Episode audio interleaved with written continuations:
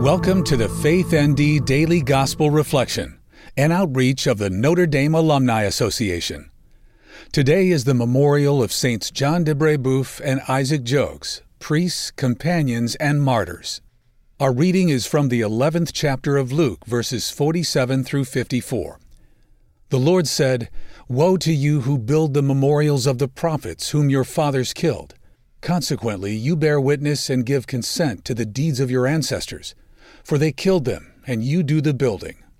Therefore, the wisdom of God said, I will send to them prophets and apostles. Some of them they will kill and persecute, in order that this generation might be charged with the blood of all the prophets shed since the foundation of the world, from the blood of Abel to the blood of Zechariah, who died between the altar and the temple building. Yes, I tell you, this generation will be charged with their blood Woe to you, scholars of the law! You have taken away the key of knowledge. You yourselves did not enter, and you stopped those trying to enter. When Jesus left, the scribes and Pharisees began to act with hostility toward him, and to interrogate him about many things, for they were plotting to catch him at something he might say. Today's reflection is written by Daniel Rooney from the class of 1966. In today's gospel, Jesus is angry. The scribes and Pharisees are the religious leaders of the people. Unfortunately, they seem more interested in increasing their control over the people than leading them to the Father. Unmoderated anger can hurt when not directed well, but righteous anger can lead to change. That is Jesus' focus, making hypocrisy and hard heartedness so visible that it may lead to mercy and justice. Does that mean we too must change? Yes. A few years ago, I was an ND graduate and Navy veteran, starting an MBA program. Everything was moving along quite well, but I was disgruntled because my real focus had been on getting married. I felt like a miserable failure until a friend kindly told me, Change your habit. You will change your attitude.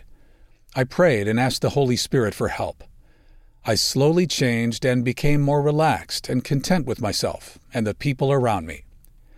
Sometime later, walking down the hall in my Naval Reserve Center, a Navy nurse passed by. We said good morning. My blink reaction at the moment was, wow, don't ever get on the wrong side of that woman. One year later, Gloria and I were married. And by the way, my first impression was also correct.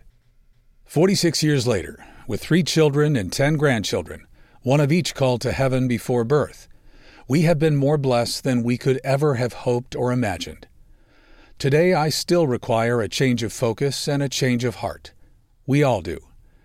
Only individually can we achieve that and make it right. Jesus lovingly calls all of us to look at those habits and attitudes and give Him our hearts unreservedly.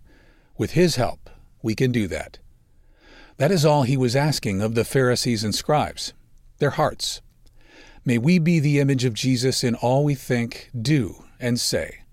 May the Holy Spirit guide us throughout our days. Today's prayer is written by members of the Holy Cross Novitiate. Lord Jesus, you continually call us to love and conversion. In your challenge to the Pharisees, we hear you challenge us to grow in holiness. May we, in heeding your call, always seek to please you in the good we do rather than pleasing ourselves. Grant us the trust to accept your call to growth, that we may come to know the fullness of life, which you promise to those who love you. We ask this in your most holy name. Amen. Thank you for listening to today's reflection. We invite you to subscribe and share our content with others.